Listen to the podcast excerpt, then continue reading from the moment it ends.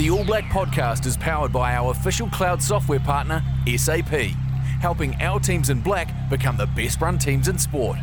To listen to this episode and all the All Black podcasts, subscribe on Apple, Spotify, and anywhere you get your podcasts.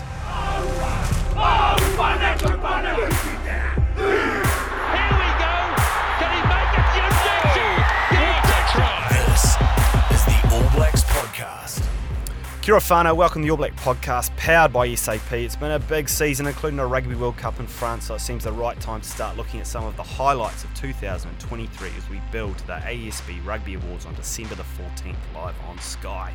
To talk rugby in 223, the upcoming awards, and a couple of moments in his playing career is 60 Test All Blacks Sky Rugby commentator and host Jeff Wilson. Welcome to the studio, mate. Thanks for coming in. It's great to be here. Which moments are going to be talking about? Because I tell you what, you'd be very selective Yeah. about where you go, or that door will be closing very quickly behind Eh, me. As you said, mate, as I said when we got in here, nice and nimble. Nimble, we'll go with a conversation. Fluid, is that what you're saying? Fluid. Fluid's the word. I like but that. um, you're the guest, so you can determine these things. But actually, you know, gosh, it actually seems a while ago now. But you've you've been at the World Cup. You know, like, um, what was it like? You know, talk us through some of the you know some of your takeaways from the tournament because I was here, like like the majority of us watching on the TV, and and it was an absolute roller coaster of emotion in terms of our team's performance, in terms of reactions to different conditions of the game, and some of the games you looked at um, were phenomenal. The atmosphere, etc. Like, like, what's your takeaway? Now you had time to digest it because you were just you were just in the throes of it, you know, for probably eight weeks, was it?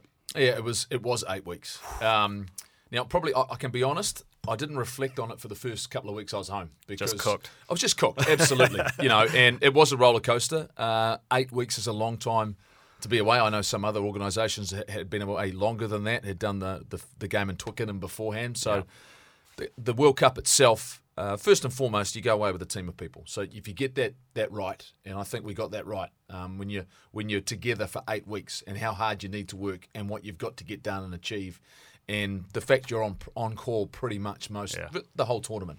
Um, you get to the get to a point, and this is longer than any other Rugby World Cup that's that's been in the past. So there's no doubt over the last couple of weeks, and the, the tournament changed. And I've said this to a lot of people.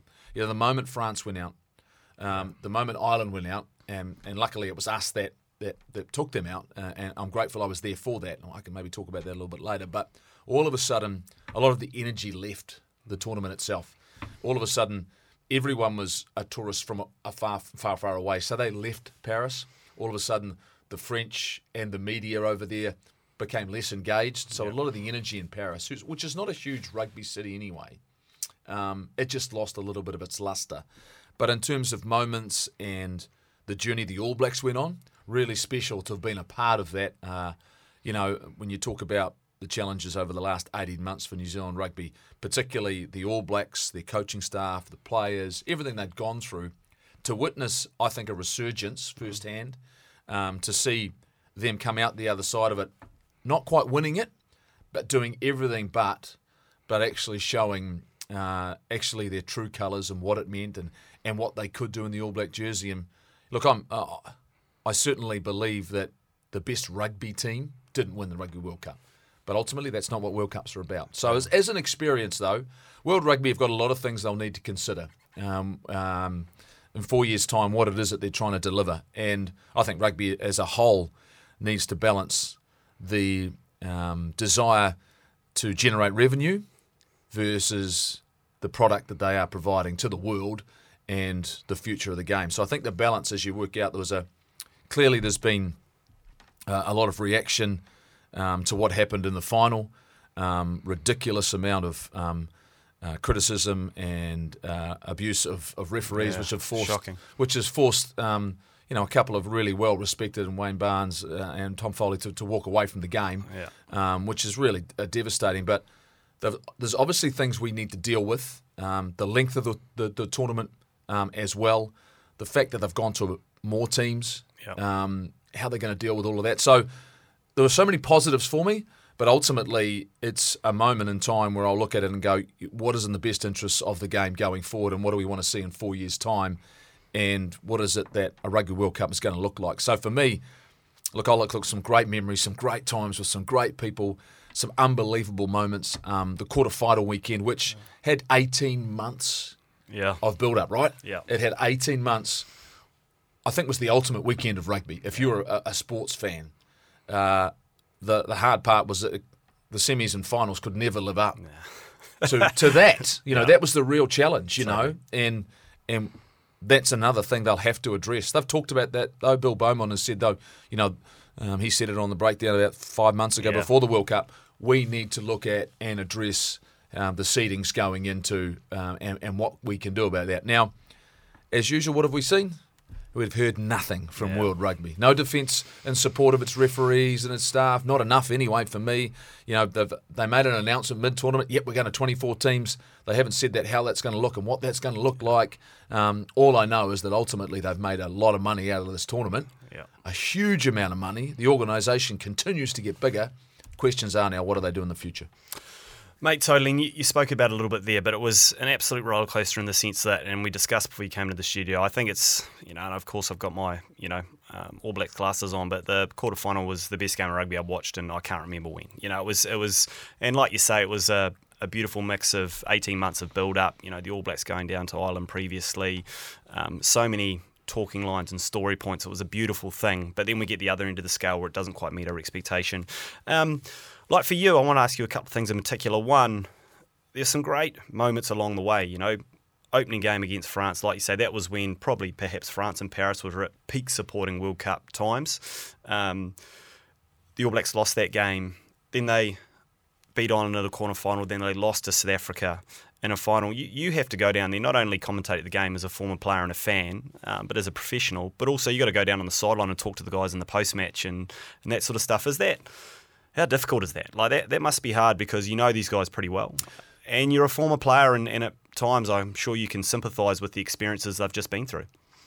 Easy when you win. it's the easiest job in the world. Yeah. Everyone wants to come and have a chat. Everyone's happy to talk about the great moments and what's just happened. Yeah. And when there's great drama, and there's no doubt uh, one of the challenges that I've found, and you know, um, my role's changed a little bit, done a lot more sideline over the last couple of seasons, and and uh, there's a different element to that responsibility. And I, I won't lie to you, I got wrapped up Yeah. in the emotion of the moment in the Irish game, uh, coming towards the end of it. It was happening right in front of me. Oh, yeah. And understanding what it meant and how critical it was, not just to the All Blacks, but to the fans back in New Zealand, um, but how much it meant. There'd been a lot of chat going into that game. And, and to be honest with you, look, I was getting grief the week beforehand from Irish fans. Yeah. You know, they're wandering around Paris telling us, are we ready to go home? You know, they're, they're- so they're winding us up. But, but also, I was actually supremely confident going into that game because I, they had never played a full strength All Black side, that group, in the last 15 to 18 months. Those three tests in New Zealand, still never at full strength. So it took us a long time to work out who we were. But so back to your point though, the, the easy part is doing the interviews when you win. The hard part is like after a Rugby World Cup final, after uh, defeats last year against South Africa. Um, one of the hardest ones that was actually m- more challenging was was interviewing Ian Foster after they won their second test last year in Johannesburg because he didn't know if he had a job. Sure. He didn't know his future. So one of the challenges is the fact you you, you, you have to be um, as unbiased as you can. You have to ask some difficult questions, and I've learnt that over time. And you know, and and I um, I received some criticism uh, a few years ago because I probably didn't ha- ask a couple of hard questions around some results or um, yellow cards to um, Steve Hansen, um, and I remember that. And and the people who challenged me on that were right. You know, I took the easy way out, and, and sometimes that's the the hard part. Uh, the, the one thing you know I have worked hard is, is trying to build strong relationships, and that's not friendships. And I think that's uh, you know I think that that's the difference is you you can't um, you can't go and, and build a friendship with. Now, don't get me wrong, I am friends with uh, and and with a lot of them uh, involved around the All Blacks. But ultimately, they understand my role as a, as a broadcaster, and I don't call myself a journalist because that's not what I'm trained to do. Yeah. Uh, I'm I'm out there um, trying to give as, as much information and perspective as, as we possibly can on what's happening. So I think one of those those challenges is the fact that you you have to have um, a healthy um, respect between you and whoever it is you're talking to. Um, and because I've been lucky enough to be on the other side of it and experience both sides, the winning and the losing and the, the hardships, uh, y- you have to have some empathy and sympathy and understanding, you know. And I, I like to f- um, forgive the players for that because I know, like the coaches, like everybody, they don't go out there to lose. Totally. They go out there to compete, to do their best. They prepare as well as they possibly can. Some days it's just not your day. That's the way sport is. Yeah. What? Why? And and you know we've always you know we've got used to winning, and the world we live in now nowadays it's, it's just not like that. You know uh, the margins are so very very small, uh, the competition's so very very close. So it's balancing up those conversations and relationships with the players and the coaches, and just making sure there's a, a healthy respect for what it is they're doing out there, and and give them the opportunity to, to find their voice. And but but there's no doubt um, that's taken time, you know, and uh, that's it it has been challenging. Couple of more questions on on this one before we get to some warm ups. But like, firstly, do you enjoy it? Like, do you, you've done pretty much everything in rugby? You know, you've played, coached, been involved in administration. You know, now you're part of the commentary team, a host, sideline. Um, you know, there's not much you haven't done. Do you enjoy this current role? Oh, I love it. I mean, look, uh, you know, there, there are. Don't get me wrong. Not every game is a great game. like, like, like, you but know, that when- goes for any sport. Uh, Yeah. We, you know, we, we look at it with passion for rugby, and, Yeah. and we're always, um, you know, critiquing. But like, I can watch some pretty dire games of EPL. I can watch a pretty dire game of NBA basketball. But then, you know, a, a couple of days later, you get a cracker. That's sport, isn't it? Yeah, absolutely. And so there are there are days where um, conditions might be adverse. Yeah, yeah. The quality of the game isn't as high as you'd like it to be. It's certainly not as entertaining. The, the key to that is being honest about it and um, don't polish the proverbial. You know, like it, it, reality is, if it's a bad game, it's a bad game. You know, uh, and and the people at home are educated in most senses. They understand what they're looking like. Like you've just said, yeah, this isn't great today. Um, but absolutely, uh, you know, it's given me an opportunity to to be in and around the game, to have a small amount of not necessarily influence, but opportunity to help people understand the game because that's the world we're living in now, where you know you need to educate. Um, the game's complicated It is. uh, and getting more complicated, and something they'll have to address. Uh, but I think you know ultimately, um, you know, every time I, I get an opportunity to go to a game, um, be involved in a, um, a contest, uh, there are always going to be special moments, and clearly a, a quarter final, and going to a Rugby World Cup, being part of Super Rugby finals. Um, you know, getting an opportunity to, to travel back down to Dunedin inside you know, a, a wonderful stadium, but also have memories of Carisbrook and all those sorts of things. Catch up with a mate or two, um, you know, after a game, have a he- uh, healthy debate uh, about everything that's good and bad about the game. That's the Um, game. But that's that's just the passion I have for it. So look, I'm incredibly fortunate. Uh, Sky have been incredibly patient. It took me a while to um, get my head around it. Uh, but like you say, I've been very fortunate to have been a player, to have worked in some administrative roles, also to have coached, which I think is you know gives me a little bit of actually a lot of empathy um, for being a coach because it's not an easy job, and it just allows me to to go out there and hopefully ask the right questions and communicate the right information. Mate, you touched on it there. Like we we have a, a century long tradition with South Africa. So when we play them, and particularly in the World Cup final, it's going to be a big event. I want to ask you a little bit about um, the quarter final and give a bit of a shout out and a bit of respect to our Irish brothers who have really upped their game in the last, you know, let's say four to six years. Um, that looked like from my lounge. Uh, perhaps one of the best atmospheres in a rugby game I've ever seen because of the hope that the Irish had, the amount of support that was there, the way that our Northern Hemisphere brothers can sing. You know, not not a not not a skill of the New Zealand rugby supporter. We'll put a hand up and say that is like in chorus. You know, perhaps it's not something we do. They 100% do. You know, um, and I know your job's on and, you're part of the coverage of the game, but like that looked like um, one of the best atmospheres and, and occasions um, in rugby for a very, very long time. Is that what it was like for you there? Oh, it was remarkable. Uh, No doubt about it. Uh, look, and like I say, there was plenty of build up going into it. There was the fans came in early. They started celebrating early. I won't lie to you. I mean, very early. But but that's not unusual. I think that's been their history. Uh, the fact they've always enjoyed the occasion. They brought their voice, um, but you know, ultimately, it's a Rugby World Cup, and and you know, you got the sense, and the, the All Blacks have been, and if you look at, at history, tells us that every World Cup there's a game which has a different sense of motivation. And 2015, it was France quarterfinal Yeah. um, where there's a history and there's a motivation and something's happened where you can see an elevated performance coming from a team. Now the All Blacks never were never behind in that quarter final. It was the first time that they'd put together their strongest squad to play the Irish. the Irish had developed over a long period of time an amazing winning streak. Yeah. Um, but it, it wasn't perfect either. There were moments, and you know, there's no doubt coming down to New Zealand. Uh, you know, the the one thing that they did bring is they br- brought their full squad. Uh, I still don't believe it was a full strength All Black squad that they beat. It was an unusual Test match in Dunedin, um, but ultimately what they built up was momentum going into the Rugby World Cup. You know, uh, there was a lot of discussion going into, you know, who who would we prefer to play in that Yes. quarter final? Was it South Africa or was it Ireland? I was always the belief it was Ireland Yeah. because motivation is a massive factor. And people said to me, "Oh, you should never be short of motivation."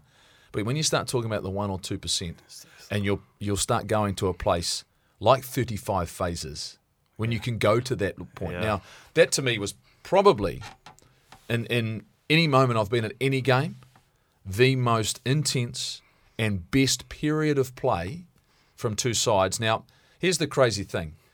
I- I think Ireland probably could have been penalised 10 times for sealing off.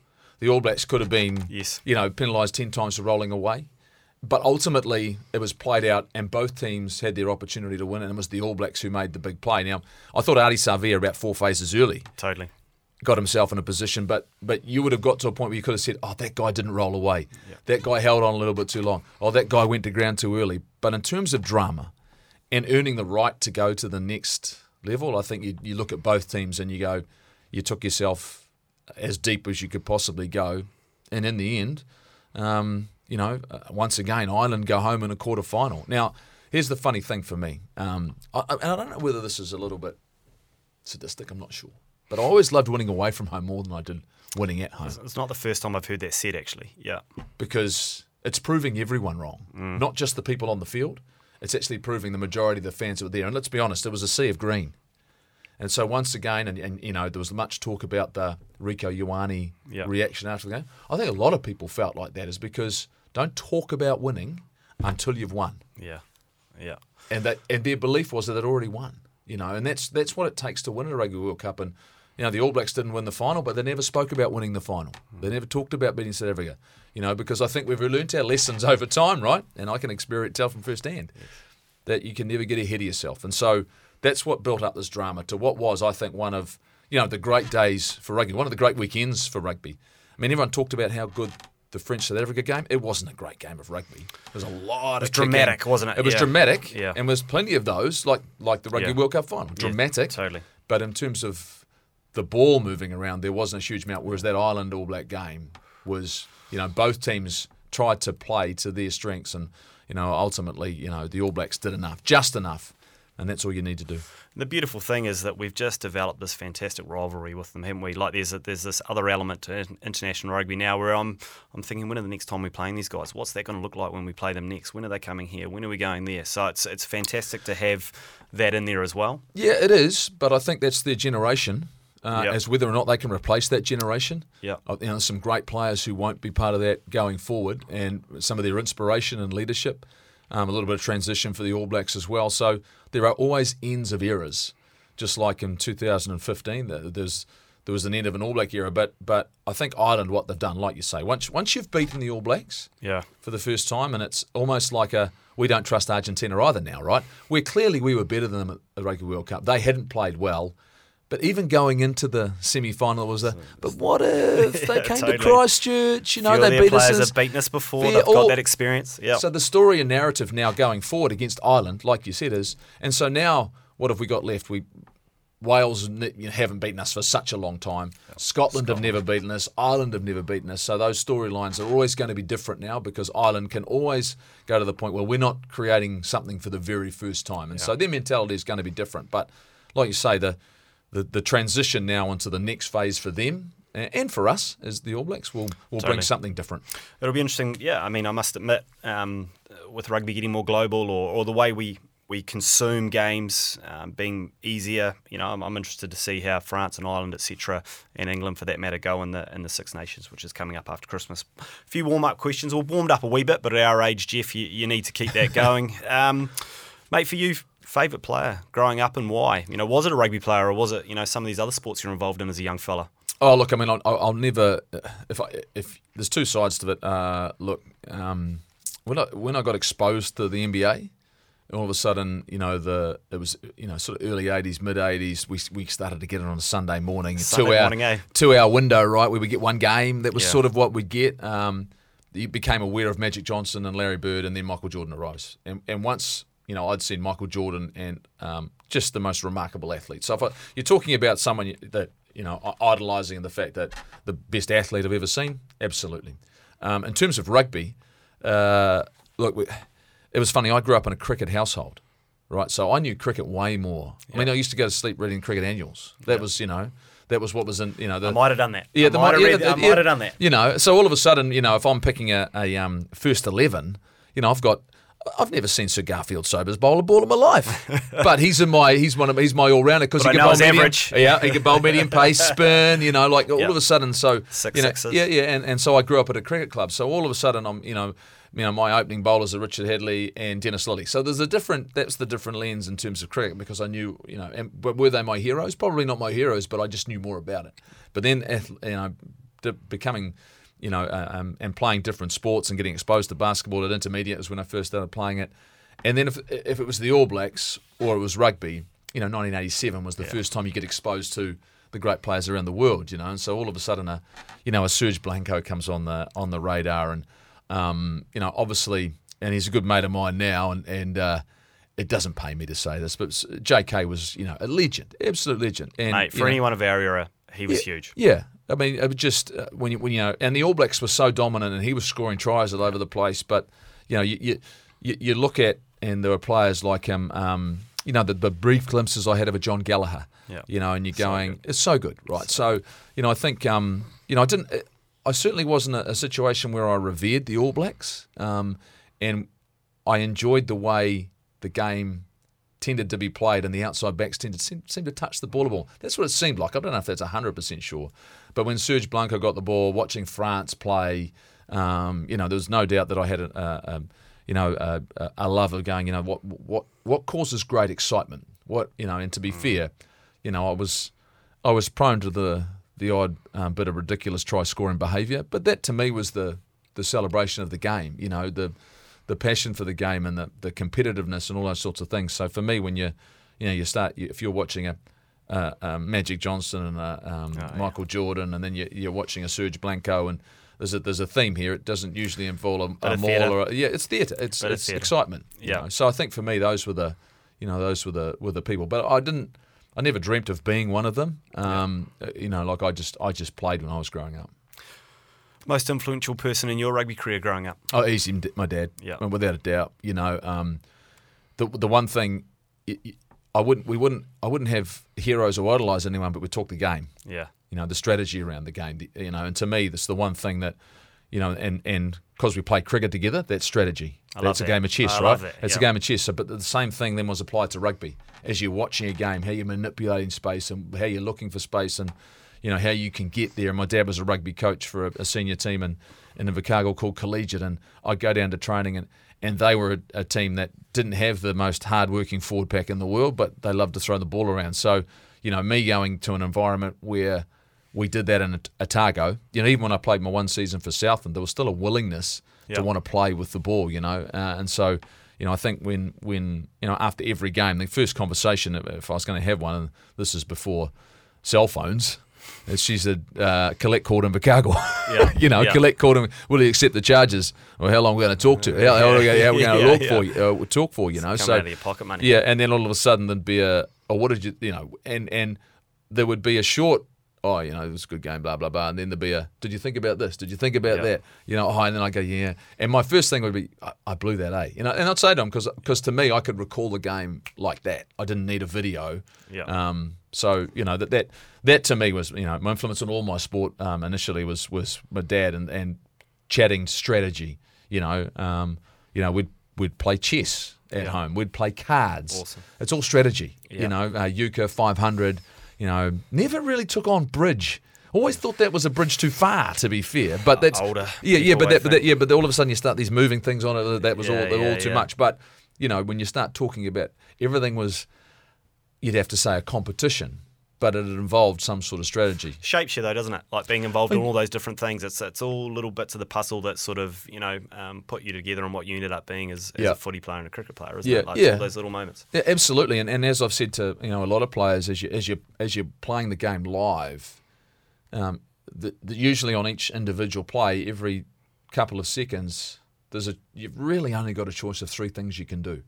You know, if you've got if you're thinking there's ten things you can do, you're never going to choose the right yeah, thing. But yeah. it, if you can, as the game's going live, you're going, oh, I could do this here, and I could do this here, and the more often you choose the right Yeah. option. You know, whether you you know you lead with the seven of diamonds or you put out the ace of ace of you know like the, you know Yeah. it's what, whether you whether you're trying to draw draw something out or whether or not you're leading from the front. So everything is tactics. Love Yep. it, mate. Oh, so many, but um, you know, uh, best player that you've played with and against, and uh, I'm sure there's there's been an absolute host of, of great players that you've uh, got on the rugby field with over the years. Uh, the best player I've ever played with is Zinzan Brooke, Yeah, without a doubt. just all round, all round skills. Look, look, I'm a skill guy. Yeah. I'm a skill and position guy, and he doesn't play my position, but he had all the skills. I mean, he's dropping back into the pocket, kicking drop goals. Yeah. You know, he's reading the situation, putting himself in the best position to impact the game from number eight. Um, physically, you know, um, look, did he have? Was he the best athlete out there in his early days? Absolutely one of the best. But then he learned his craft and became that world class number eight who could do everything, you know. And so for me, when you needed someone when the fight was on incredibly intensely, as we know, competitive. You know, there's not many people I would say that are who throw their toys worse than I do when they lose, but he was it. You know, like there was no doubt. Or he'd, or he'd always wanted, or, but he'd always wanted one more. Yeah. But you love that to play with that, you know, and that's why I can say playing against it was incredibly frustrating because I was playing against Zinzan Brooke in a dominant Auckland team, which was a remarkable side. They were ruthless too, weren't they? Like that Oh. attitude you say, like win it all. Like they were just ruthless and backed it up with with skill as well. Well, but, but look, they were they were the. This is hard to say as well. They were the Crusaders before the Crusaders. Yeah, You know, so so they created this dominance where they had, um, you know, remarkably um, tough forward pack, relentless, accurate, um, and then they had the first Grant Fox, and then they had Carlos Spencer, and so then all of a sudden they just had this. They evolved. They got better. The game changed. They could change. Like that's what remarkable about Super Rugby when it started is that you know they were at a level and a point where they could control the game. Then it went into overdrive, and then Carlos Spencer comes in, and they've got uh, a Jonah Lomu and they've got Joeli Vidiri, and they can go into overdrive, you know. And, and so I think you know um, a Ronnie Clark and all that sort of thing. So so you start going through the, you know, they were remarkable. But for me, you know, if I was talking about, um, you know, the, the best player, look, and I was I, I played with Michael Jones at the end of his career after um, the major knee injury. Um, so influential, uh, a privilege to have played with. Would love to have played with him in his prime. Um, so I don't know how good he was, but I certainly know how good um, Zinzan Brooke was. Mate, quickly about guys you played against. What you know, it's so easy for me to turn on the tally and watch the replays and see what happens. But like, you know, what's it like being out there when you know you've got an absolute weapon on the other side? Like, how does it determine your behaviour? What is, does it all happen so quickly? Like, it's it's easy for us to. You know, flick on and, and make some judgments around what we should be doing with certain players when you're watching from the couch. But like, um, it all happens so quickly, doesn't it? When you're playing against, you know, guys who are fast, are strong, are, are smart. You know, when you put those things together, um, it can be they can be pretty dangerous. Look, uh, it's a completely different game now than to what I played. As we know, the, the spaces have changed where the opportunities are are limited. Um, it's become so um, uh, physical, brutal, uh, confrontation, one pass carry, you know, a, a fight for the gain line. Um, you know, and that's why all of a sudden, if you start putting in two teams who play a certain way, a certain style, and in certain conditions, you don't get any rugby because it's just too hard to play. The laws don't allow it. So in the past, didn't matter what it was like, you could still play. You know, um, whereas now it's become so much more tactical and and um, there's no doubt. I think the skill sets have changed. But but ultimately, you know, when when you look at someone in front of you, one of my great rivals was Joe Roff. You know, uh, I, I he was he was the Peak Brumbies. peak Brumbies, peak Wallabies. Yeah. The last time they were really any good. Yeah. Um, the Wallabies. He was their guy, and you watched him whether it was at fullback, but particularly on the wing. He was the guy that looked opposite me that pretty much um, played the similar game that I, I had. The fact that he could he could position himself, he could kick, he could Yeah. run, he had subtle skills. You know, big, yeah. big, Yeah. good in the air. Yeah. Like he was a real, he was an all round world class player, absolute world class player. Didn't make mistakes, didn't make errors. You know, didn't put the team under pressure. Had a good kicking game. So ultimately, when I looked at a guy like that, I felt more pressure than a one trick pony. You know, um, you know that you knew that they just wanted the ball and they were going to run. Um, you know, they were going to run at you. You know, and, and look, the one thing I was lucky was that I was fast enough to be able to cover, cover up any mistakes I could possibly make, or you know, I could give people the outside and just take it away. I could run them down. You know, uh, had you know whether or not I could do that nowadays with the the fact that the where these guys are at and how quick they are. I'm not giving Rieko Ioane the outside. I can tell you that for a fact. You know, but I remember playing against Jonah, and it was a matter of look, this is you know that. That's a moment in time where you're not enjoying the six or seven days leading up to that game, knowing it's coming. you know, about it. think about yeah. The more you think about it, the worse it got. You know, you didn't sleep a lot that week, but you formulated a strategy. You work out how you could get up and stop him getting his momentum. You know, you call in the cavalry. Uh, you'd, you'd force him back in the inside to some other poor bugger, Yeah. whatever it might be. Yeah, yeah. Yeah. Or you, you know, you get up on his outside. Whatever you, you come up with a strategy. Once again, talk tactics. That's what I enjoyed about the game. Going, okay, that's about awareness and understanding. Mate, leads me a next question, a little bit off kilter, but uh, you know, if if Jeff Wilson, Glenn Osborne, Eric Rush, Mark Ellis, Tana Umaga all uh, went out on Vic Park just over the road there and had a running race today, who's winning today? Today, Today. um, When was the last time Jeff Wilson sprinted? That's a great question. the last time I sprinted was probably when I got beaten by my 15 year old son, or 14. He was probably 14 at the time. Uh, how far are we going? Uh, 50, not 100, 50. Oh, yeah. Um, no, I'd have Oz. Uh, I saw oh, Rushy do a do a Oh speech. no, actually no, actually no, no. Well, I don't know. Rushy's quite a bit older than me though, isn't he? Yeah, well, that's that's yeah, Yeah, definitely. yeah. but Um, Tana still seems to look pretty sharp. Yeah, running's a different thing now. I think I think you get a whole lot of us looking at each other on the start line, going, "This is not a good idea." This is what you get if you're looking across. Probably I mean, shake hands and have a draw. Yeah, yeah. Well, the the the funny, the funny thing with being is that that um, there are a number of Fijians that I played against, so I never, I don't think, saw saw them run at full speed because, you know, like they didn't. in games, you, well, they didn't need to. They only ever run just fast enough to stay out of reach, you know, and and so, you know, they they they were lightning. You know, um, I mean, uh, um, Rupeni Caucaunibuca is probably the fastest guy I've ever seen on a rugby field. Yeah. You know, uh, but um, so look, I don't know. Uh, I'll t- I'll say this. You know, um, the one thing that was important to me was when I went to um, to the the All Black training camps and they did the speed testing. Yeah. Was the fact that I always won those. Yeah. I won that race. Now, clearly, I was trying the hardest. When it was measured, When it was measured, Yeah. I won those, and we're talking by just enough. Yeah.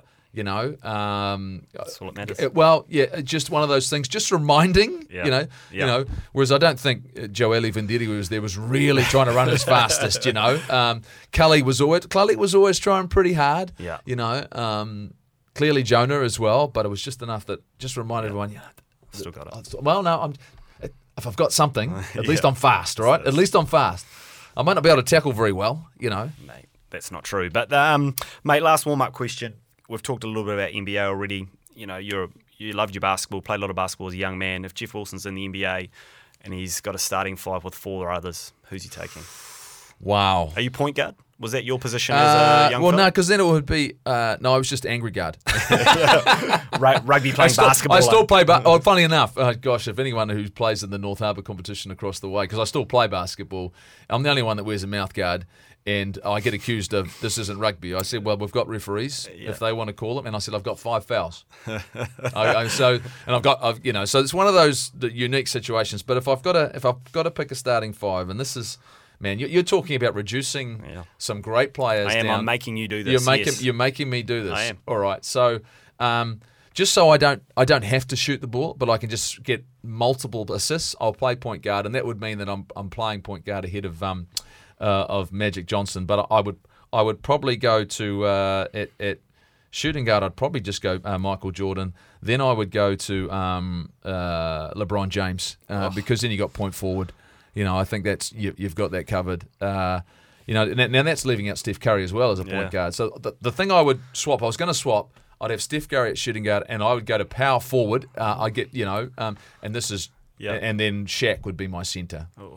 I just, I'm just, I've got a bit of size. I'm going size, Yeah. but that's you know, you have all these debates, and I love listening to the NBA, um, love the it. podcast, because you, the, all of a sudden everyone so often comes with their top ten. They talk about Rushmore, and you know, you're leaving out Kobe Bryant. They just and- lean into it. It's yeah, good. yeah. Oh, it's amazing. You know, I mean, you just it's it's hard to debate those, but I you know, like I I still, I mean, let's I, I I won't lie to you. I've got a, you know, one of my highlights of my life is I'm I'm praying that LeBron's going to be playing, but uh, Christmas Day I'm going to watch the Lakers play the Celtics. Oh, how good. Jason yeah, Tatum, yeah, LeBron. you know, and I'm, I'm actually a Celtics Yeah. guy. I've sort of got over to the Celtics because I love the way they play team basketball. Yeah. and I come off teams the moment they stop playing team basketball. yeah, that's If why I love the Spurs when they're a peak Spurs team. They just exactly. Yeah, they move the ball. Anyone that moves the ball, you know. I love and, and I love teams that play defense. You know, uh, and so to me, there's this, and you know, when I think about Shaq, you know, when I think about LeBron, you know, I think about Jordan. You know, talking about was he all six time all defensive team. You know, there's there's all of those things that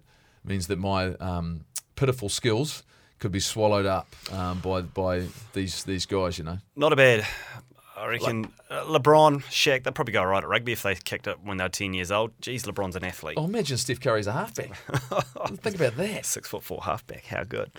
Mate, let's pick out a few rugby questions from your playing days. And we touched on a little bit, but like, um, you you played a bit of everything. And, and like you say, you're, a, in, in some regards, a cricket family. Like, when it got to the stage where you were starting to go really well with your footy, starting to go really well with your cricket, was that a genuine sit down for an hour, cup of tea with the old man and figure out the path forward? Or, or did it all, were the decisions made for you, for you as you went through that journey? Because that journey's different to what it is today because there's, you know, I think I'm right in saying you're the last, um, you know, person who played rugby and cricket for New Zealand. That's that's never going to happen again, or, or that take maybe It'll happen again. You think it will happen again? With T20, it'll happen again. Uh, actually, that's a great and it point. should and yeah. it should happen. Yeah. I think it, you.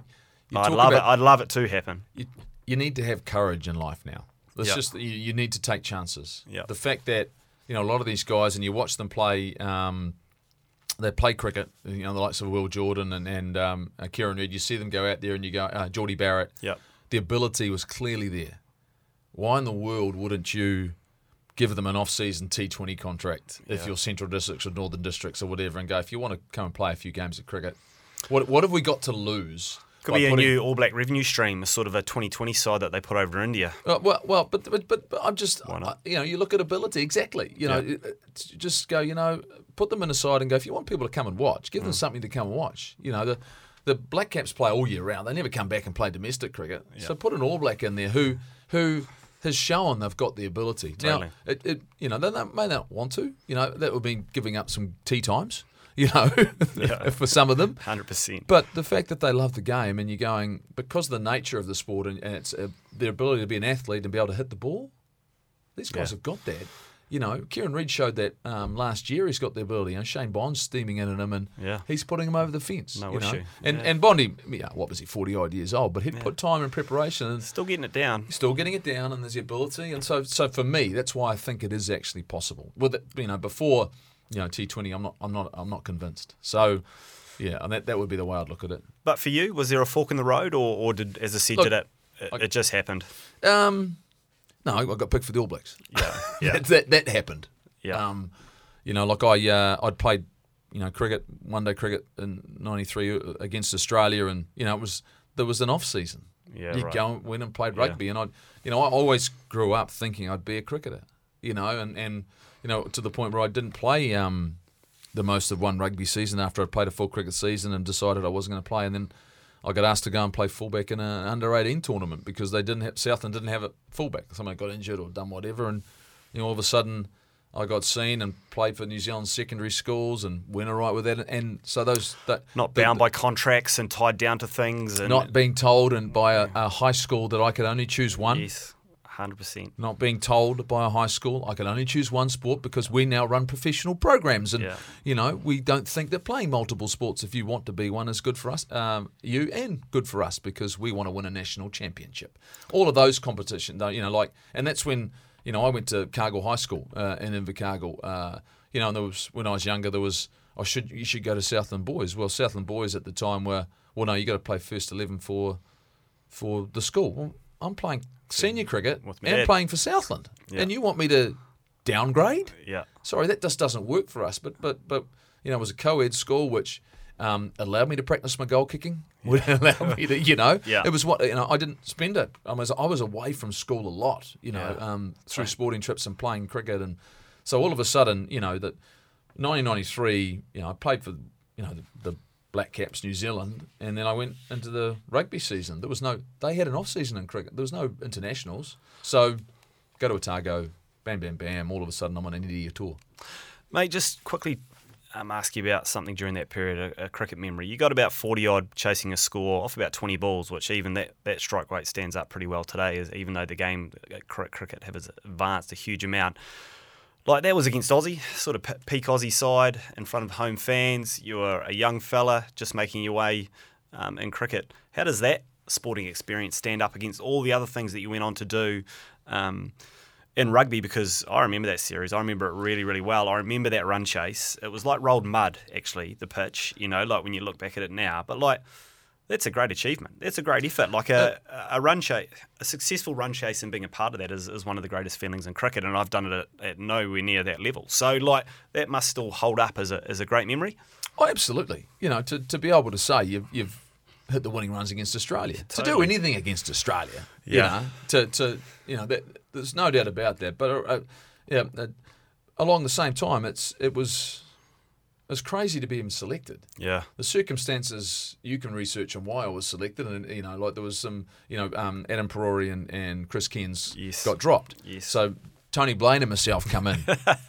you know, I, I, I didn't have my, my I'd sent my gear to Invercargill. I was in Dunedin. I've- I've got to get my cricket gear back. What do you mean? So we, you could play in Australia on the weekend at Carisbrook, which I got good. absolutely smoked.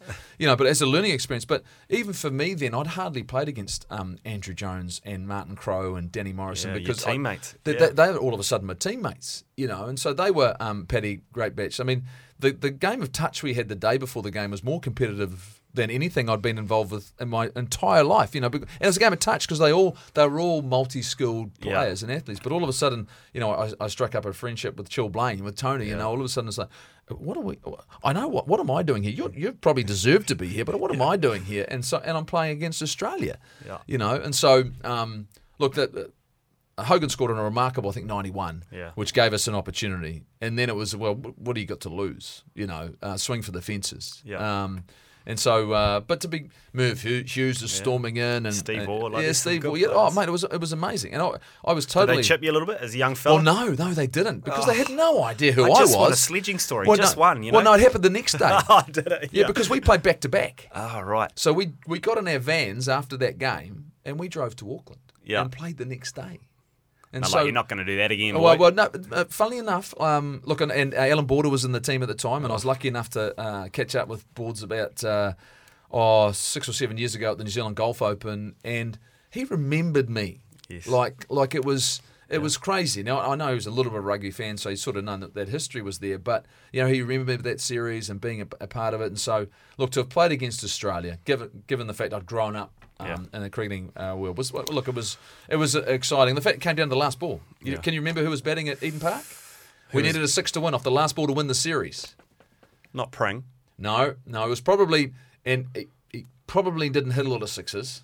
Gavin Larsen. Ah, Gav was on strike. We needed a six to win. So I remember going out to bat, and uh, I I got a quick, quick twelve or thirteen because we were swinging it, edged a couple. But it was almost like I hadn't even left from the day before. Like Yeah, and, and, straight back on the horse. Well, what was crazy was so good. the the ovation I got going to Eden Park. Probably the only time I got this ovation at Eden Park because even I watched the game the day before. Yeah. So all of a sudden people are cheering, and I was and to me it was and and at that point I think the Australians were Yeah, chipping me a little bit. yeah.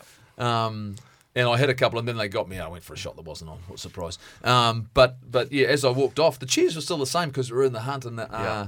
Uh, honestly, that was that was crazy. That was intense. Last ball, you know, we needed a six to win at Eden Park. Didn't quite get it. Solid single, I think. Mate, so good. And I just picking up on a couple of things that almost like in many ways with your footy, with your rugby, like you love to love to play, love to use the ball, and and it seems like you're able to play for teams and be in environments where that was the case, and none more so than Otago. Like you know, pick a couple of moments from that time. It seemed like you just had a bunch of guys on the same page who uh, didn't have a chip on their shoulder, but wanted to play and, and really enjoyed going out and expressing themselves. And it was like ahead of its time a little bit. And some of the still some of the great uh, national provincial highlights come out of, of that era and some of the things you guys were able to do. And you know, geez, you're seeing a bit of kicking in behind the line and chip and chasing coming back into the game of rugby um, today because of the way the defensive lines are structured. But geez, that was something that um, you pioneered back then, and, and some great moments at Carisbrook at the at the old ground down in Otago. So what what we did um, in Dunedin when I, know, I went there, and I didn't know any of these guys. Uh, you know, when I went, went to Dunedin, um, you know, your, your Stu Forsters, your uh, Steve Bachops, you know, uh, Mark Ellis, John Leslie, uh, Paul Cook. You know, obviously I knew Greg Cooper, uh, uh, what he did and who he was, and how he played for the All Blacks. And but so all of a sudden, you know, Arran Pene, Jamie Joseph, um, uh, we we I suppose we were always the underdog because we didn't have any established All Blacks. Yeah. You know, we had guys who had been in, close to it, but you know, we had David Latta and you know Mike Meeker and Nick Moore and, and you know um, Brendan Timmins and Andy Rich were locks. You know, and so you know uh, we just had this this group of players. Josh was just starting to come and, and become a uh, part of the conversation. So the only way we could beat teams was with creativity, was to keep the ball alive. Um, but we trained that. You know, Yeah. we did a lot of things where, you know, um, it, it was always off the cuff. It was if you if it was on, throw it. You know, um, we had and and the ultimate person to do that was Mark Ellis because no one cared less than he did, whether he made a mistake or not. Right. So when you're fearless and things come off, you can create the remarkable. And so we were on a roller coaster of days that didn't come off. We just lost. Yeah. Oh well, we just we just. But when we did play well, Back to Guardies and see what the next yeah, game yeah, is. yeah, Yep. but yeah, but we'd commiserate with each other, um, celebrate the loss. That's what you know. We'd we'd try and learn a, lesson or two. Um, um, Gordy would um, give us a lecture. I'm not sure what about. Gordy would give us a lecture about, but we'd, we'd come up the next week and go, but it doesn't matter because they'll never beat us because we never. So we'd never give up. We'd be who we were. We'd play the way we were, and when it came off. You could pull off the, the unthinkable, you know. But ultimately, then all of a sudden, we're playing King Country and we're winning nine three. You know, like because nothing came off on that day. Yeah. You know, and King Country wouldn't let us play. Um, but then the other side of it, we'd have a, a day where we'd take a few punts and we'd beat Auckland at Carisbrook, you know, and, and, and take a chance at it. And so we knew on any given day, if we got it right, we could beat anybody, you know. And I think, you know, for a long time, that was what held, you know, a- Otago rugby and then the Highlanders in good stead was the fact you were going somewhere that believed they could win any time they went on the park. So good, mate. Continuing this this rapid rise, like All Blacks. When you got the call up, where were you? How'd you get it? You know, we're not doing um, squad namings on Sky the breakdown back then. When you were there, there's barely internet. There probably isn't internet. I can't even remember. There's certainly no cell phones. No, no, There's no social media. There's none of that stuff going on. How's Jeff Wilson finding out as a very young man um, that he's in the All Blacks? didn't play. It was a, after a game against Waikato in Hamilton, and it was was it a semi final or was it a Shield Challenge? I'm just trying to remember what it was. Um, it was, but I didn't make the cut for the game. I was in the stands, right? Really? So I didn't not play. picked for the side. not picked to play that day. So I think we've been on tour, or and, and I'm just trying to remember exactly what the, the nature was. So it was before the end of the NPC. We're announcing the team that was going to uh, to the Northern Hemisphere, and Greg Cooper had the the year before um, had been the Richard Loe incident. Yes. And so Coops had come back and uh, and John Timu was in the squad and Paul Cook had been playing really well. John Timu, I love John Timu. Exactly. So so I didn't I wasn't selective that. It was a season in '93 that I didn't play every game. I moved around from right wing to left wing depending. We rotated, uh, you know, and Coops was was at fullback. Yep. And so we sort of rotated the rotated the wings. Didn't play every game, and so um, I. I'd had a, a really, really good season, but it was the re, there was the return match. We got absolutely thumped. You know, Wai- Waikato come out there and just laid one on us. So anyway, um, uh, Probably Fozzie, was it? Fozzie in the team that day?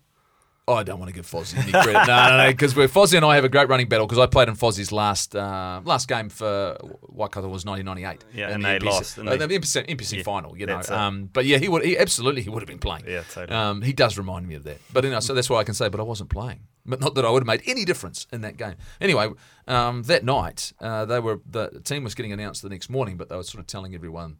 The, net, the night before, because then there would be some media and Yep. sort of attention. So anyway, yeah, um, we were in the uh, middle of a post-match debrief, which is described as a court session, and uh, we had a half a halfway house stop, which is I'll say that's the clean way of saying it, you know. Uh, and, Yep. and anyway, um, I, the manager pulls me aside and said, "Oh, look, just to let you know, you're going to be named in the All Blacks tomorrow morning." And everyone always says it's not on their radar, but it was genuinely not on your radar. Uh no, the conversation Been a bit was of chat, there. or a little bit of chat, Yeah. but really, you know. Um, Yeah. so so so the he told me then, but he said, but look, there's a few guys who thought they might make the All Blacks who aren't going. So you need to.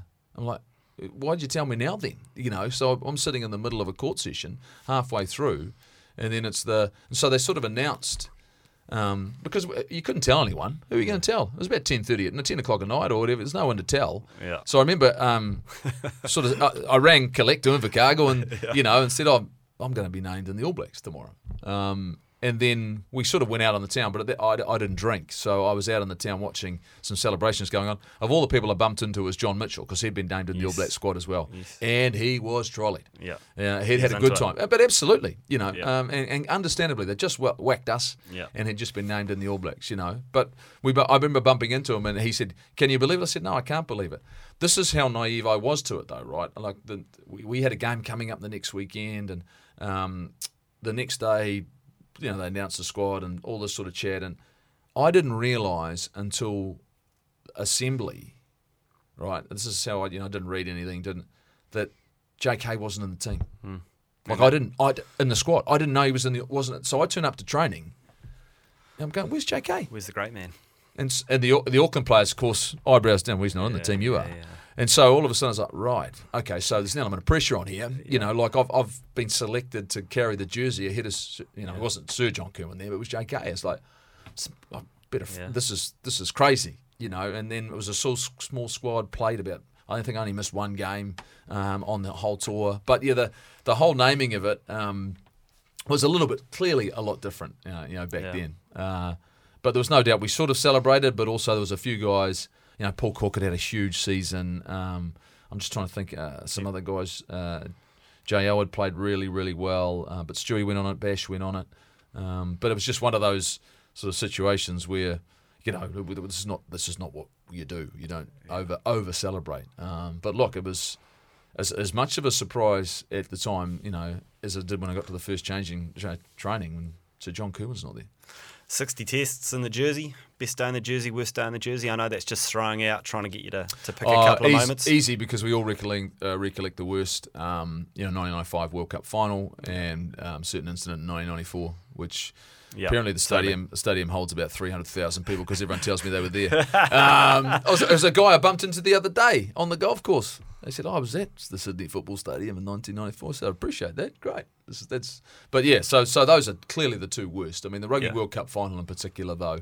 Um, health wasn't you know I was in terrible shape. Got vague crook, memories yeah. of the day. Really crook. Yeah. And and uh, you know, you know, as, as much it was it was great for South African rugby. Um, you know, I, I think in terms of you know, for the, for that team, we were the best team. We were changing the game. We were taking to a place that hadn't been, I believe, at the international level, and, and it was so disappointing not to have got that done. To have won the next year in '96, clearly in Pretoria, to win the series, the first series in um, in Aus- in South Africa for the first time, the All Blacks. That's that's you know the the, big, the biggest moment for me in an All Black jersey. How much does because the sequence is going into the '95 World Cup, not even on the radar as one of the favourites. Like the team was, I don't know, rebuilding for lack of a better term. Then, like you say, played some beautiful rugby, got to the final. How much did '95 and the disappointment of '95 fuel '96? You got two tries in the second test to basically crack it and seal it. One great chip and trace, chase try from 50 out. Like was was 95 the motivator, or actually it, it was his own thing because we had never won in South Africa, so that there was enough.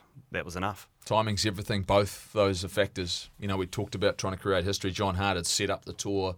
You know, they'd, they'd scouted, you know, what it is they needed to do. They'd gone over there and, and decided they needed the two squads to play the different Yeah. games, the midweek games, to prepare to, if you were going to get this job done. Um, the motivation for that group from '95 because we weren't able to steal, seal that was uh almost like okay, let's let's vindicate how you know that we were the best team. Um, you know, it, it was different um, than '95 clearly, but uh, to win, you know, that that, that Test series two one to, you know, to have created history. Um, we were probably better in '97 Yeah. like that. You know, if you we were undefeated in '97, drew the last test of the year against England, which was bitterly disappointing. But we rolled through that year. Um, we, we, we I I think that was the best of that group.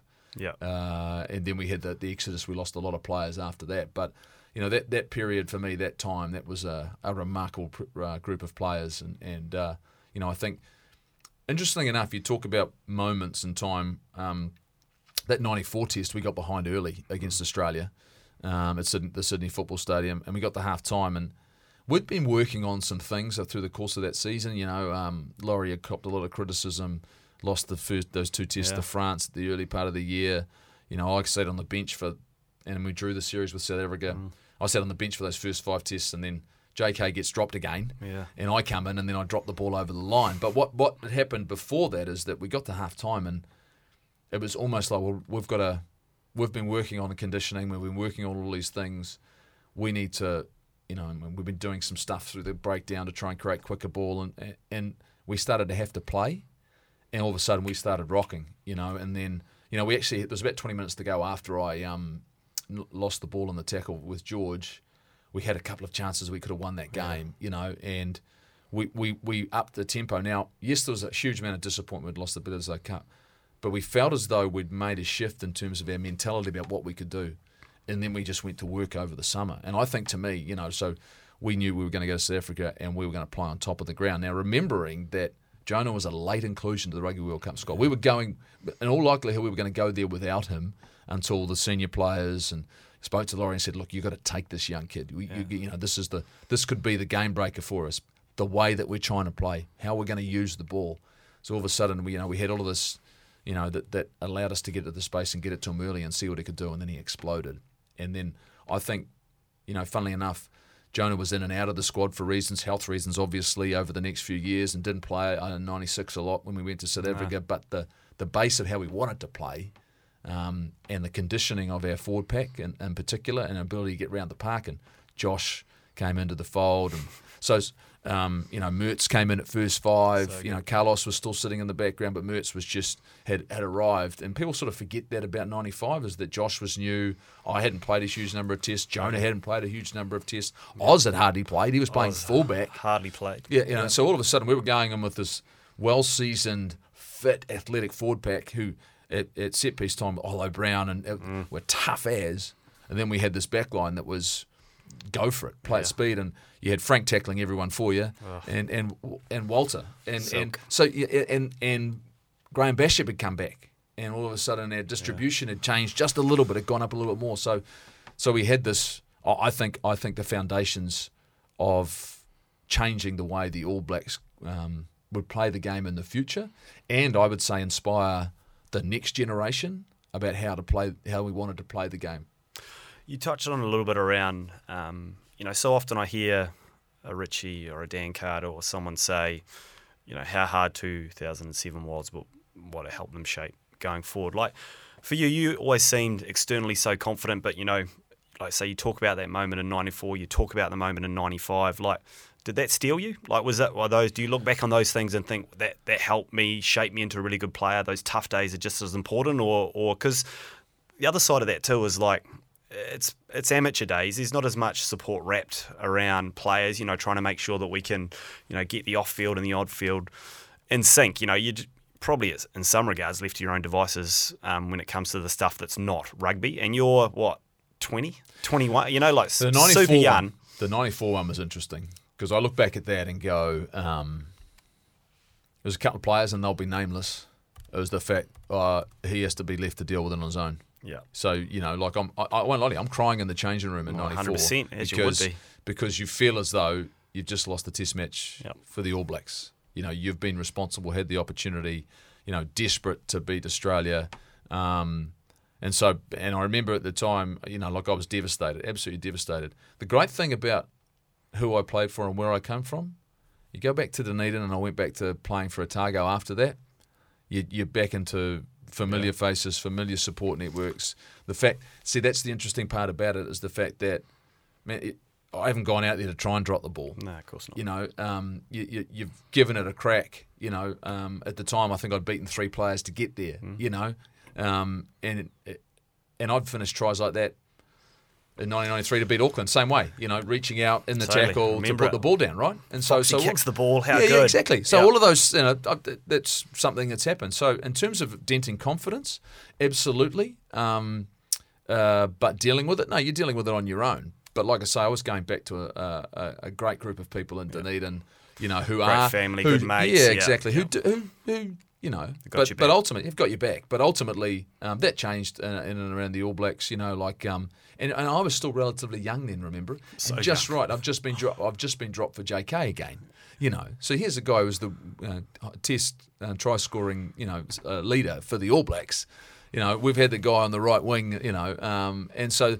Uh, so there's there's certainly an, an element of that I can sort of understand, but um, you know I, I I'd like to think that I earned the respect of the guys that I did play with through that time, where I did make the odd error or, wasn't able to deliver as much as I could. That you know they knew I was doing everything I can to be the best player I, was, I could be, you know, and worked hard. And you got that with that with that group, but you had to, you had to earn that, you know. And I you know I in my early tests, you know, like. My second test was against England, and I could I had responsibilities of kicking goals in my second Totally. test, and I couldn't throw the thing over, and we lose to England. you know. 19? 19? Yeah, and uh, given the just goal 20, kick? 20, yeah, 20 20, you know. Uh, uh, you know, uh, Macca was first five, and, you know, Totally. England were giving away penalties all over the place. I couldn't throw it over, you know, and, and so, you know, there's, is I mean, the, the funny thing was, and, and Foxy's a good man, a really good man, Grant Fox. He's a great rugby man, Foxy. Oh, great rugby man. But after I couldn't throw it over, he was over in England and we had a kicking session and we were playing the Barbarians to finish the tour. And we had a session, he was, you know, and halfway through the session, so you've got a fundamental flaw in your goal kicking. I was like, oh, crikey. It's going to be a long day at the office on Saturday. But he gave me the confidence and belief. So you've got what you've got. And, and, uh, you know, I, kick, I think I kicked four out of five. And we, we beat the Barbarians to finish the tour. It wasn't a classic Barbarians game, but we just lost to England, so it was just win, make sure you Get win. W. Um, and so I've had great conversations with him, but ultimately he was trying to help me um, uh, through those things. And, and so, you know, I think there's a there's definitely a respect and bond there with with the group. And, and you know, if, anytime I see these guys, you know, see Fitzy and you know Olo and and Dowdy and and you know all those players from that era. You know, I think we know we were started something part of something really special. So good, and to see you now sit side by side with JK in the booth and comment Oh, on rugby oh, and a bit of back mate, and I- forth. He's I- I argumentative, isn't he? He's difficult. Oh, we both are. it's more. It, it is honestly. It is so much fun. It is. It is Yeah. so much fun. You know, and and then, but it, it, it's no different off camera than it is on camera. Yeah, yeah, So yeah. we'll get into a debate about something. Just hit record. Yeah, yeah. We just you know whether it's usually it's with him. He's wanting to enjoy a a, a, nice red or a nice Yeah. white or or a pizza or whatever it might be. But but ultimately it's it's having a yarn about rugby and. uh, I I can't think of anything better to do when it's sitting down with JK and, and Ah, yeah. just chatting away, you know, because that's.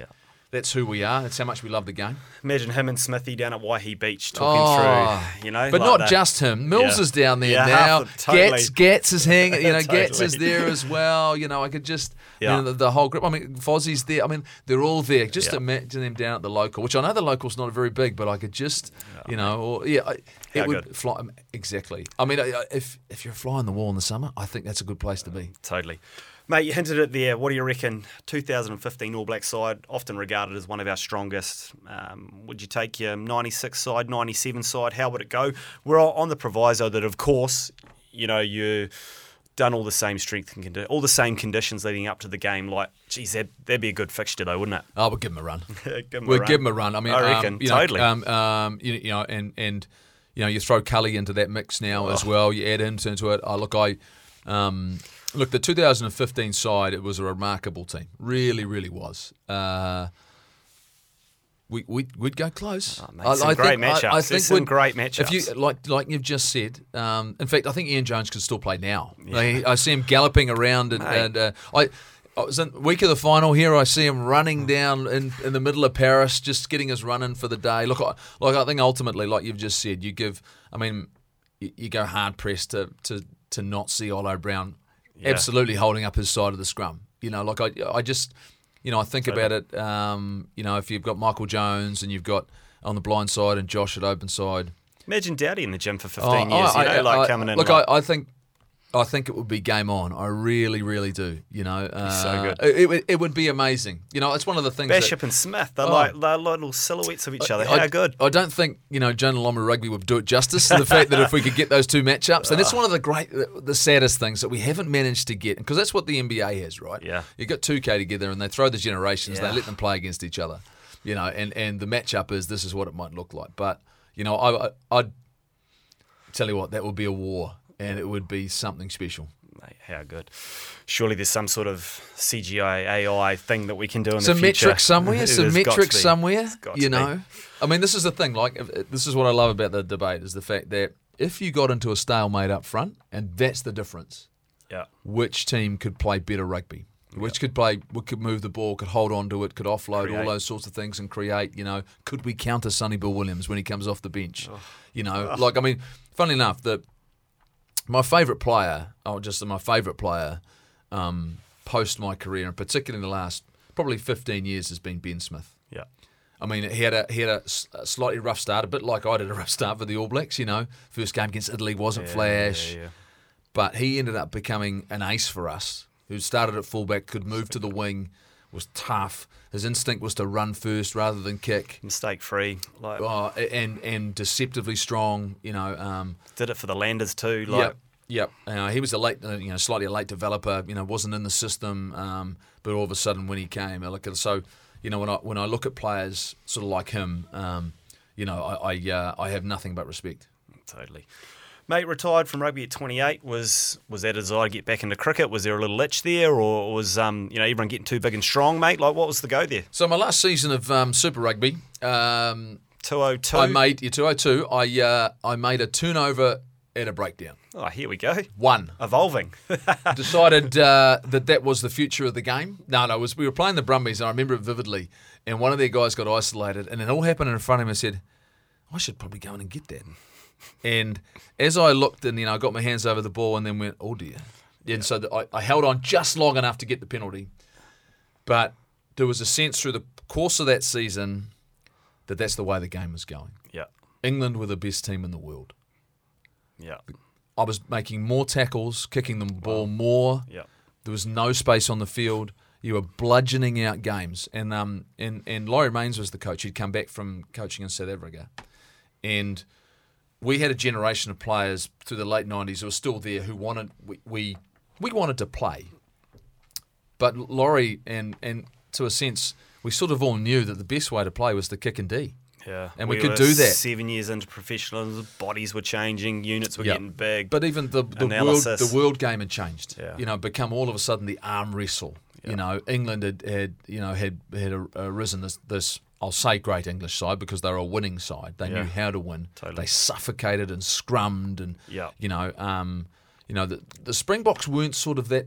They were they were incredibly competitive and you know, but they weren't that type of team then. They still you know they they weren't they Still didn't finding their yeah, but they didn't. They didn't win just one way. They could. They still had some guys on the outsides who could play. You know, they.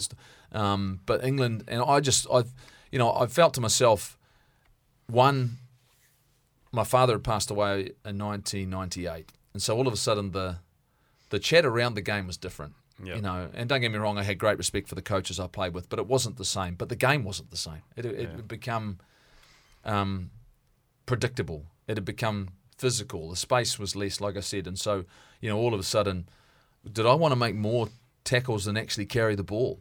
Did, every time you get it, get down the other end of the park and d up. You know, now we had some success doing that, made the semi-finals, but I knew I was gassed and done. You know, like it just had stopped being fun. yeah. The other thing I too, I'd had a couple of ankle uh, operations, and I was managing an injury, um, and so I was probably on recovery for the first three days of the week before, you know, and I was on I was on anti-inflammatories every day. You know, I was taking it, which was actually the one, uh, was an anti-inflammatory called Vioxx. Which You're in the got- grind. I was in the grind, and Vioxx was the was the anti-inflammatory which got taken off the market. Um, uh, and so I think there was there was a lot of combination of things which just stopped being fun, stopped being enjoyable. And then there was the well, I'm young enough I can go back and see whether or not I can play this cricket thing again. You know, I, I'm- I'll, I'll still be, and I didn't know how my body would hold up to that. Um, You'd be different shape, eh? Like you would have been in the Oh, gym. massively like, different. Not a Oh. rubber band like you were when Oh. you were 19. Oh, you, mate, yeah, but you bowl up for overs. I bowl over after over. Never had a problem, you know. Yeah. Um, so then, then I made the transition back, but I was just gassed, you know. Yeah. And I'd taken a. So you know, you talk about now um, um, sabbaticals. I'd taken an NPC off where I needed a break. Uh, 2000, I think. Um, and I was just, I was uh, same thing, just gassed. Yeah. Um, and I think the nature of I trained harder than I played. Like I, I love to train. You Yeah. know, I pushed and pushed and pushed, and you know, I just body was telling me I needed a break. Um, and so, you know, it was one of those things where I never took an off season because I didn't want to have to get fit again. So you just keep training through. You keep But training people through. tell you to do that now, but back then it was a bit more self-managed, and you just keep going. Yeah, but but you know, the last thing you wanted to do was the fitness test to hurt. You know, Yeah, just yeah, want yeah. just stay fit. Yeah. You know, and so you just keep pushing and pushing, and, and that was just the nature of the you know the, the the way I was. But so so when it was time, it was time. Let's let's you know um you know I, I didn't want to finish my sporting career with a with a what if. Mate, you did you did get back on the international park in cricket. Like was that's a great effort. I think perhaps you even still hold the record for the biggest distance between international cricket games. Thirteen years. 13 years. That'll be a tough one to beat. So, um, you know, it was, it was completely different. Like, but it must have been pretty, pretty satisfying though. Like, I mean, to get get back out there. Look, um, it was a complete nutter punt Yeah, from the selectors. Series. Um, I'd shown some signs, right? So, Yep. but I'd been inconsistent in, in first class. But I'd come back and there was some things I'd shown some signs that I could, you know, maybe be able to offer something. Um, John Bracewell was the coach. Um, you know, he whether or not he needed an injection of enthusiasm, I'm not sure what they were looking for. Um, but I came in and went. It was very similar to the first time. Like, I'm not really sure I deserve to be here yeah. but I am. So let's see what I can do. Uh, but it was it was a real challenge, and I think that the uh, the 03, uh, sorry, the yeah 1993 team was um, was a great Australian side, but the second time round, it was Ponting. un- oh, oh, it, Warney. well, you had Hayden, you had um, uh, Gilchrist, you had Ponting. Holy heck. Um, like like it was Yeah, like the, it was like it was stacked. Brett Lee, Glenn McGrath, at that. uh, Shane Warne, um, uh, uh, Kasprowicz was he there? Yeah. Um, like it was, Yeah. it was absurd how good that cricket team was. Like it, I, I think the best, um, I think the best cricket team I'd ever seen. Yeah. So if I thought I was out of my depth the first time, I, you know, Brett Lee's steaming in, and we played in the first. Like I was, I was lucky enough to be part of the first T20 Yeah. game as well. Remarkable occasion, but we thought it was a fad. Oh, this will be a one-off. Um, we came in. Was that the beige game? That was the beige game. Marshy- afroed up, afro, Yeah, our Marshy, yeah. we'd all face oh, my bad facial hair. We'd grown facial hair. We thought, and they came out and they were steely-eyed. First game, we're not losing this. They gave, they thumped us at Eden Park. But, but Is that when Ponting just played a phenomenal, uh, just Oh, out how the dare gate? you bring him up? He Oh, hit he hit me for the biggest six Oh, I've sorry, ever. mate. No, no, it, was, it, it wasn't a bad delivery to be fair. Good length ball just out off stump, and he went forward. How he'd rocked up, hit it on a hit it on the up, and it hit the um hit the lip of the was it the ASB stand? Is it still the ASB stand? Yeah, I the big so. the uh, Yeah. the north stand. It, it hit the lip of it, and then did the old drop straight drop straight down. So it hit it on the way up. And at the time, I was like, I hope that goes out of the stadium because I don't want to bowl in a hurry because it was amazing. But uh, that whole, yeah, it was a. I mean, but Brett Lee steaming in and bowling 150. So quick. Um, you know, in terms of packing myself, uh, you know, that was. You know, a good thing T20 was like a, I had an excuse to back away. You Yeah. know, play it through. I, was, I was opening up the offside, just opening up the offside. yeah. But all of all of that, yeah, it was um, that was an amazing experience, and they were, you know, we had a couple of um, you know functions together, and they were- they were they were great. You know, um, Good men. good, good men, good blokes. Um, You know, once again. Certainly not intimidated by this half-ass ex-rugby player who's, you know, uh, you know, played 13 years ago. What, what's he going to bring to the table? So, you know, as an experience, um, you know, I, I wasn't able to make an impact, but um, incredibly grateful and proud of the fact that you know they thought there was something there that the, the team could use. I was a good fielder. Yeah, you know, you good, around- good speed. I heard great know. stories about you and Nashi being either side of the wicket for Otago Oh. and competing. I think he told me these stories, but Yeah, yeah, yeah. I heard that, uh, mate. Yeah. I heard you were pretty, pretty nimble. Look, um, next week, December the fourteenth, um, ASB Rugby Awards. Like, what do we expect? Like, what, what's going on, Look- mate? We, we need to make sure that people are tuning in and and um, you know, a bit of a celebration of the season, perhaps. Yeah, absolutely. Look, it's been um, you know, it's been a different year for New Zealand rugby. I mean, but but we've got to remember there's so many different layers and levels, and, and you know, it's time to celebrate all of those. And so um, we um, put together a team at Sky, and you know, we will celebrate that. And there's a, a number of people coming in studio, and and so you know, when you when you do all of that, you, you can look back at the season. Um,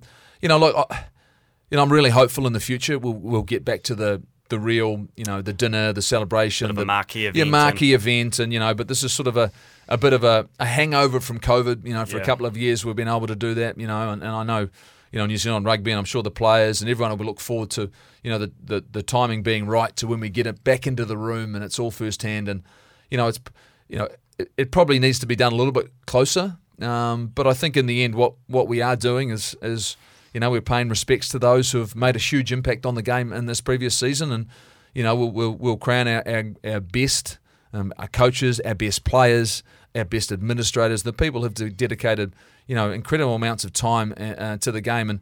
And to those who have gone out and performed at the highest level, you know, and I think that's that's really really important. So, um, you know, Taylor Johnson and, and Laura McGoldrick and myself will, you know, we'll we'll um, we'll have a chat, we'll have a yarn, we'll talk about the season, and and um, like I say, we'll celebrate what you know. I think, you know, ultimately, if you look at it, um, you know, over the last couple of years, there's been some tough times, but I think there's so much, there's so much to look forward to in the future. Couldn't agree more, mate. Firstly, you know, perhaps the awards that won't quite crack up on the screen, and most importantly, like who's the best Sky commentator on tour? You know, when we're away in France, like who, who's the best traveller? Look, the voice of the All Blacks. Nisbo is remarkable. Kaumātua. He just he, he is the Kaumātua. He just goes about his business.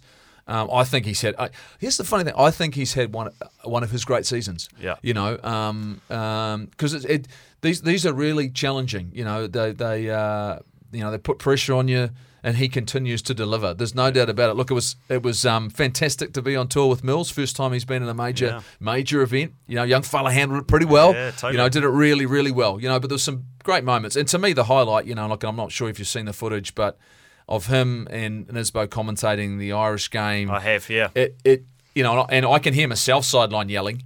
Um, but when you see that and you see how much it means and the energy they put in behind it, you know, um, he's always ready about four o'clock to get together, have a bit of a chat. Um, but when you watch about him go about his business, about his preparation the day before, um, like like you know all the commentators do. Um, you know, to me, I mean, he, he was at his he was at his very best again. You was know, in his Absolute- environment, oh, he doing was- his he- thing. he was in his zone, you know, and and uh, you know, for all of us after the you know disappointment of 2019 and not having the opportunity to to play that role, Yeah. um, to have been there and, and, and been a part of this and uh, was was fantastic. Mate, I know you worked really hard over there. You must have snuck a couple of rounds of golf in. And No. golf, golf's on a renaissance here. I, a lot of the, the All Blacks boys always seem to be on the course every time I put on the old social media. Well, you know, out and about because you love your golf. I love my golf. There was no doubt there was an intention, um, but in in the end, it just it. It was just going to be a little bit too much hard Yeah. work, but I know the All Blacks got out there, and I think it was really important for them, you know, and for a lot of them, that that's their their time. They go and um, recharge.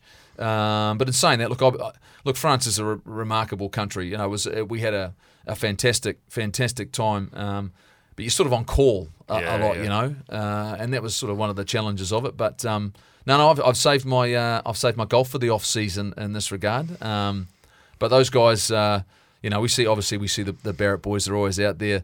Uh, McKenzie and uh, Leonard Brown, uh, they're on tour. Will Jordan, Yeah. you know, they're obviously got a, a really good crew of guys that, that love their golf, and I, I, and I think that's really healthy for them.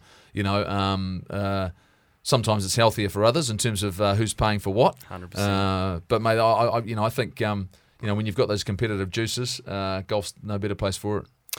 Let's talk to a couple of the actual awards, and one I want to chat about was uh, Super Rugby Player of the Year, just because, gosh, it seems so long ago now. You know, we almost forgotten like who starred, but I think it's Mark Telea, Damian McKenzie, and Scott Barrett are, are the nominees. Like, wow, we did they have good seasons? Like when you when you sort of flick the brain back into gear and think about um, the seasons they had, um, pretty tough to separate those three guys. Really, really, really tough. I mean, I think um, you know one of the hardest things for Scott Barrett has been when, and I'm not, you know, like I'm not, I'm not necessarily saying that he's going to be my pick, but if I look at um, the last couple of years and the future of our All Black forward pack, and I see what he provides and stuff. Now, look, there's been a couple of things that haven't quite gone right. Collisions, which have led to red yeah. cars, to suspensions, and all those sorts of things. But when when you lose a Sam Whitelock and a Brodie Retallick, and you start going, where's but he is those guys already. He's he's he's almost. I think he has overtaken them, Yep. and what he brings in office to the All Blacks. So you know, I look at his season. Um, Damian McKenzie, you know, um, you know, everyone at some point thought, I think it's the Chiefs' year. Yep. You know, they'll find a way to finally, um, you know, bring the Crusader juggernaut down, which didn't happen. Um, you know, and and you know, I think for Damien, uh, you know, the, the the opportunity is now his. Um, you know, what can he do at, at that level once again? But also for the All Blacks, we've seen how what the energy that he brings to the game. There's not many people when they touch the ball, you just you sit up. He's that guy. You know, so. you know, I, I look at his performance. Who's the other? Is it um, and Mark Telea. And Mark Telea. Yeah, like, Well, so talk about a winger that plays in different channels that you did, Jeff. He, he eats meters down the middle of the field. It's unreal. Oh, look, I mean, the the, the, the player, yeah, the, the, he's strong. He's strong up high. He's strong down low. Um, he is just um, once again, he's developed into a world class player. He's shown exactly and backed up last season's performance with another great season. So hard to separate, you know, those those three. Um, you know, like that's why I get excited because they're all back next year. Yeah, they're all totally. fit and available. Um, you know, everyone talks about the fact we've lost a lot of players, but if you know, if I start looking at what you've just talked about there, and what we've actually discovered in the last eighteen months, our propping stocks. Yeah. You know, um, you know, I'm really, I'm really excited about next season, and, and excited about Super Rugby because, you know, um, there's no Richie Mo'unga, which means you know the Crusaders are going to be going, you know, into a competition where they haven't got ultimately the best player at first five, you know, and that means that their their season will look different. So, you know, um, maybe it's the Chiefs' time, but like I said, Scott Barrett's not going to let that happen in a hurry. Oh God, no. You know, and you know the Blues, um, no shortage of talent, uh, and so when you've got a, a man like Mark Telea back out there as well, so like I got to look at all of it, you know, and and the, they, all those three players had had great great seasons, but I can't I can't talk highly enough about you know Scott Barrett and, and, and what he's brought in, in every jersey he's worn. Mate, there's no doubt he's going to be massive for us going forward. Like, I'm not going to ask about the, the All Black Player of the Year, but just give a, a few predictions for next year. Like, you've hinted at there already. There's a lot of great players returning. Um, it's exciting time. It's always a transition year after a World Cup with a few people moving on and a few people staying. But um, you're obviously pretty buoyant about, um, you know, where the All Blacks are at uh, heading into next year. New coach, a few new players, da da da da. Yeah, look, I think the most important thing for me is is that we we stick to what it is we we started uh, this year with with you know now now clearly Razor's going to bring something different, you know, and I think everyone should be excited about the fact that we know what he's done. It will certainly be a fresh look. Look, I don't like the circumstances in which it's all played out, but that's in the past now. Totally. We have to focus on what's happening in the future. But but ultimately, he'll be judged on his results. He's got 15 Test matches next year. You know, um, Fozzie had a real challenge last year in regards to what he was going with and deal with. So, you know, I look at, like I said, the you know Ethan de Groots and Tyrel Lomaxes and, and, and Codie Taylor and Samisoni Taukei'aho and we've got Asafo Aumua and you know there's a, some fantastic young players who are coming through. You know, we're we'll be now searching for you know, um, uh, you know, Sam Cane's still going to come back. You know, we're, Dalton Papali'i's still there. You know, we're looking for a blindside flanker, but there's plenty of guys. Still Jordie, still uh, Reeks, uh, still, you uh, know, like- like like Mark Telea. We're going to talk about it. Caleb ah. Clarke, Will Jordan, you know, Beauden Barrett's returning. Like this is still a really Damian McKenzie's going to be here. Stephen Perofeta's going to be fit. Like I, I can, you know, um, Patrick Tuipulotu who was playing really well. You know, Tupo is going to be here. Like as much as we've lost some wonderful and experienced players, the next tier always have to step up. But we go really well after a Rugby World Cup because other teams around the world transition. So I, you know, I look forward to Super Rugby because I think it's going to be fresh and exciting because it will be a different type of competition because you know the Crusaders will still be the Crusaders. The target will be on their back, but everyone will see an opportunity. Um, Australian rugby is going through a bit of a transition, but I get the sense now that they realise they need to make a shift. They'll make some changes, and they need to. So, you know, I think Super Rugby should be we should be you know excited about it because we we it was a I think a successful year. Don't forget what the Drua were able to do last yeah. year. I So know. all of these parts, there were so many good things.